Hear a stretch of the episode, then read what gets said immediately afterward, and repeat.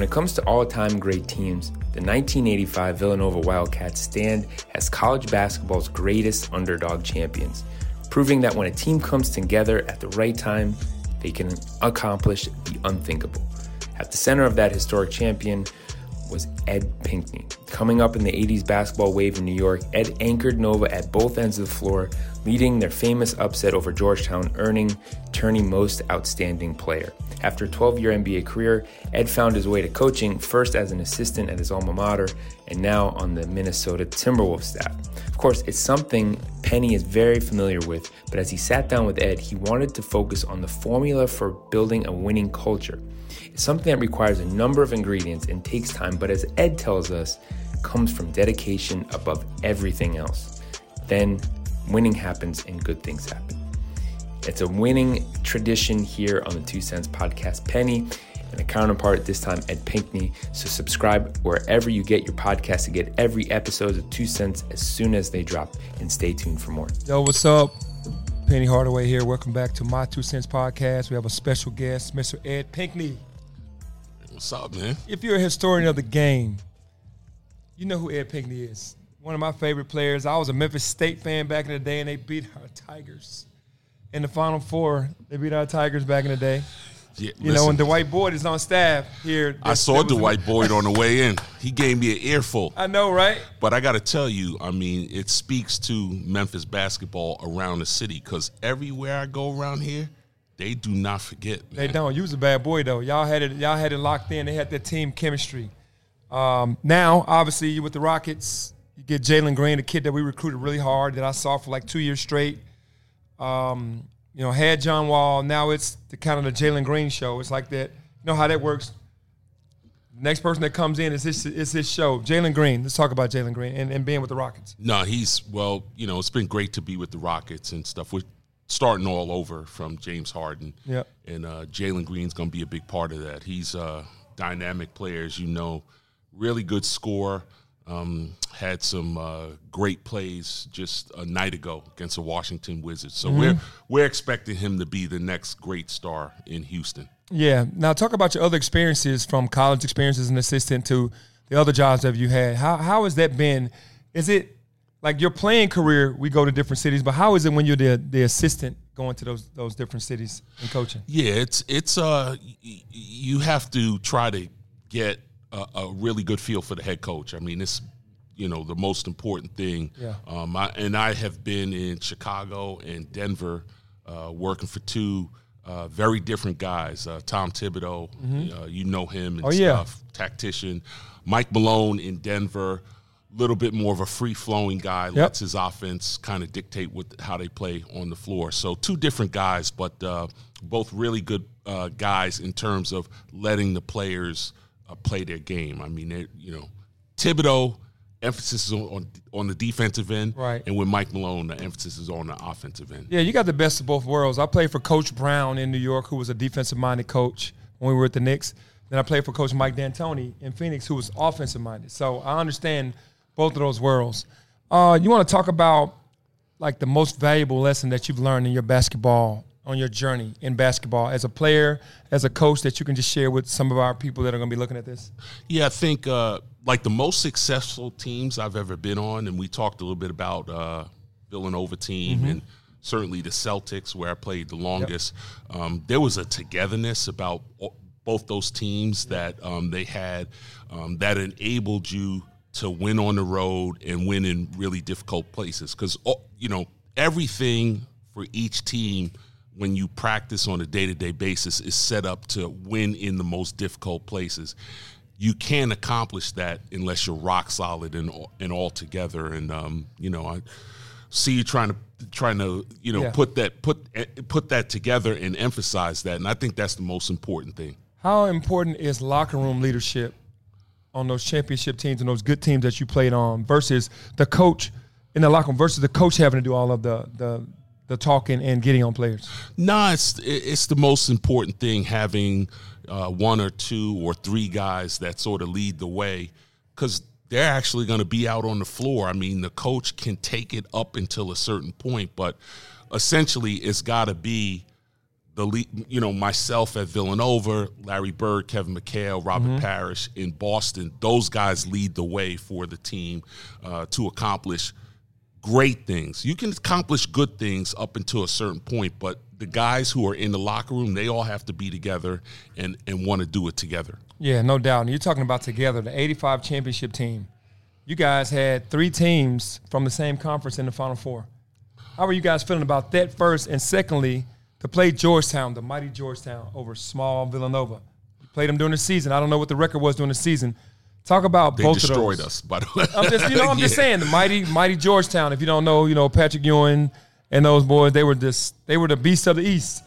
You know, so how how were, uh, how how was that uh, doing that that 85 the 85 tournament? No, it was uh, you know, at that time, uh, you know, something we all carried around with pride, having three teams from the same conference. Yep. Um, and it was real competitive because all all everybody was from around the same uh, area, New York, Boston, DC.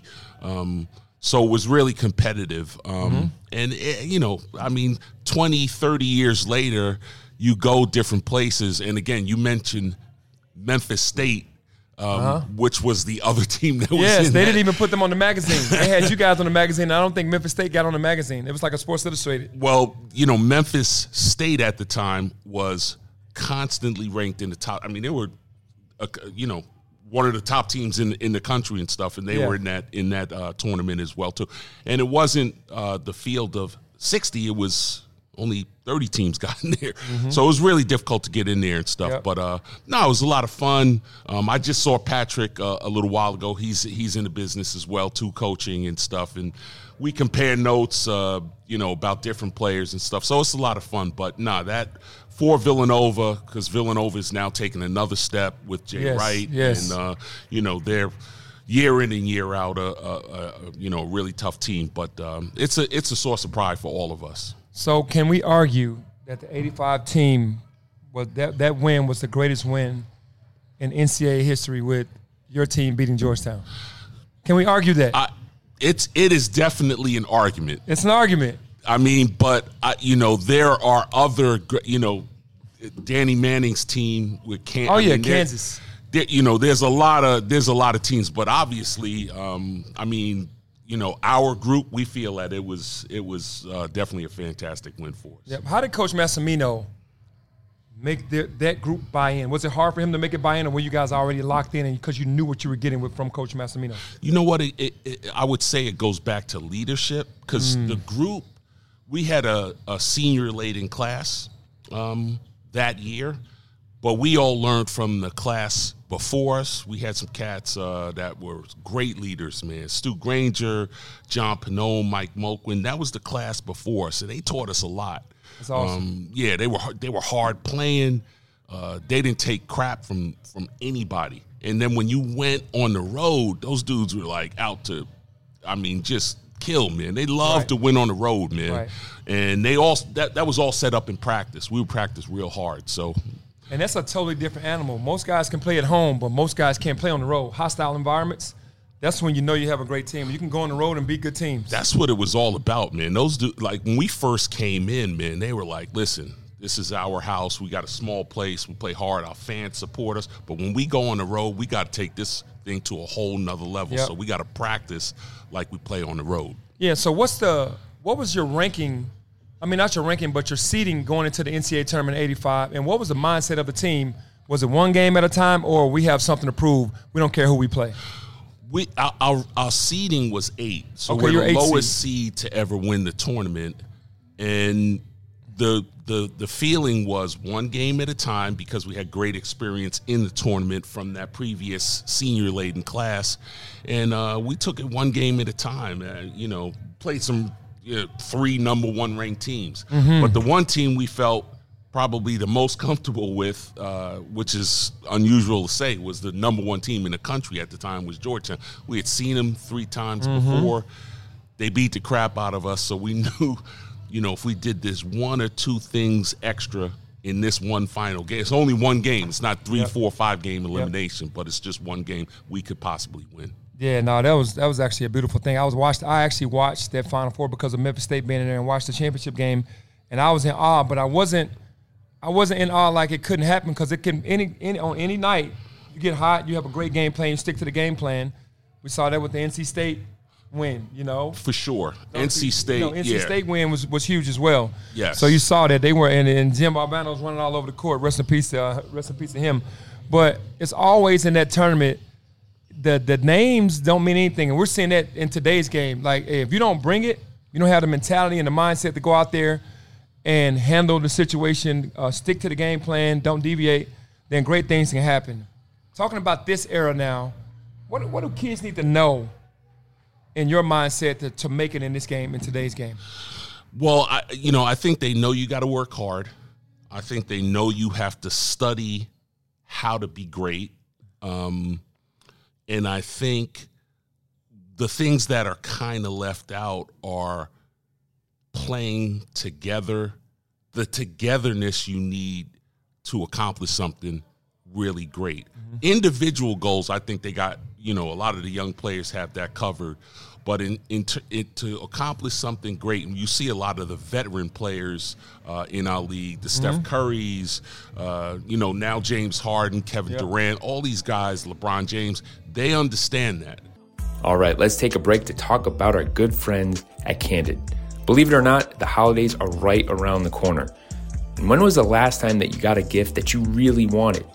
You always end up buying the gift that you really want yourself. Well, this holiday season, give yourself the gift that you've always wanted a better smile. And our friends at Candid can help. While poorly reviewed or insanely priced clear aligner companies use general dentists, Candid only works with orthodontists who are experts in tooth movement. With Candid, the same orthodontist who created your plan can track your progress so you never have to wonder how you're doing. You can book an appointment at a Candid studio near you or do everything from the comfort and convenience of your own home. The average Candid treatment is just six months. You'll start seeing results way before then, and it costs thousands less than traditional braces. And with your aligner treatment, you'll get a Candid teeth whitening kit for free. So treat yourself to the gift you've always wanted a straighter, brighter smile. Right now, you can start from home for just 15 bucks with a Candid starter kit, or you can book an appointment at a Candid studio near you today. Go to candidco.com slash two cents and use the code two cents. That's candidco.com slash two cents to get going. Take advantage of this limited time offer for a $15 starter kit at candidco.com slash two cents with the code two cents. Give yourself that gift you really, really wanted this year. So they know they got to have their teammates' head in the right place. Mm-hmm. They can't be off thinking about something else. Right. Uh, when it comes to, you know, being on the court and playing on the floor, you got to have that togetherness. And at certain times, you got to be able to sacrifice because there's always going to be a great one on the floor with you. Yep. Got to have the understanding that you know what, I'm gonna let him do his thing right now. Yep. You know, and buy into it too because. Yep you know, it's, it's, it's maybe not my turn right now. Right, and that's what these kids don't understand because every kid, we have our, our pro day at the University of Memphis today, and you're looking and you're scouting talent. Every one of those kids think that they're going to go to the league and average 20. You know, we already have those guys set. We have the James Hardens, we have the Kyrie Irvings, we have the uh, Kevin Durant's, and all those guys already. We need guys that are going to come in, work their butts off, fit in what we need you to fit in. We drafted you for a reason. We drafted you, you know what I mean? Like, to play this role, and then maybe later on you can show us and prove to us that you can do more. Right. You know, I mean, like just talk about that eh. because it, you're here today. What do you look for in players? You know, like you know, that's not really eh. a superstar that has that name. What do you look for? Well, you know, the ability to to do exactly what you said, and you mm-hmm. you find that out by watching them play on the floor. If they're going to be willing to make an open, it's it's really a lot of simple things. Make an open pass to the open guy. You know, giving yourself up on the on a defensive end to make a special defensive play. Those are we we call them winning plays, and mm-hmm. those are plays that players that you want make on a consistent basis. The the more consistent play that you see of a player doing that on a on a game by game basis, those are the kind of people we want. Um, obviously, there are the elite superstar people, they stand out without a doubt. I mean, you, you were you were one of them. You know, um, those there are a lot of those play, but each level, each rung you go up, you're gonna have to give a little bit of yourself. Um, if you're not one of those guys to to maintain your status in the league and play a long time, because everybody wants to play a long time in the league. And what I'm hearing is patience. If, if it's not your turn, work your butt off, keep your nose to the ground. Yes. And the, the staff will say when you're ready. If they haven't said when you're ready yet, keep grinding. They see the potential in you. They're working with you, but they'll let you know when you're ready. You'll start getting some minutes. You'll start seeing some things turn around in practice. You'll start seeing, okay, give them, give them a couple more minutes. So the patience is what I hear from that. Well, yeah, it's patience and uh, buying in and trusting 30 years of experience on your staff, 50, 60 years of experience on and off the floor. That's tough to beat. Right. I mean, I'm watching your staff and I'm like,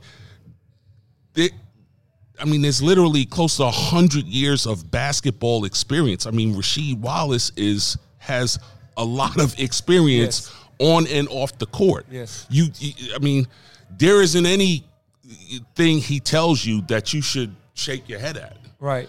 I mean, nothing. Right, for sure. And we do get challenged because it's a you're not in the league right now. We know you play, but you probably it's a new game nowadays. So sometimes the kid will challenge that, but for the most part, they do respect everything that we tell them, which is you know kudos to them.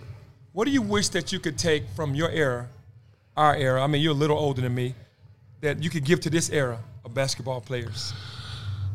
Man, just overall toughness, man. I knew you were going to say that. Just toughness, man. I knew that was coming because that's that's real.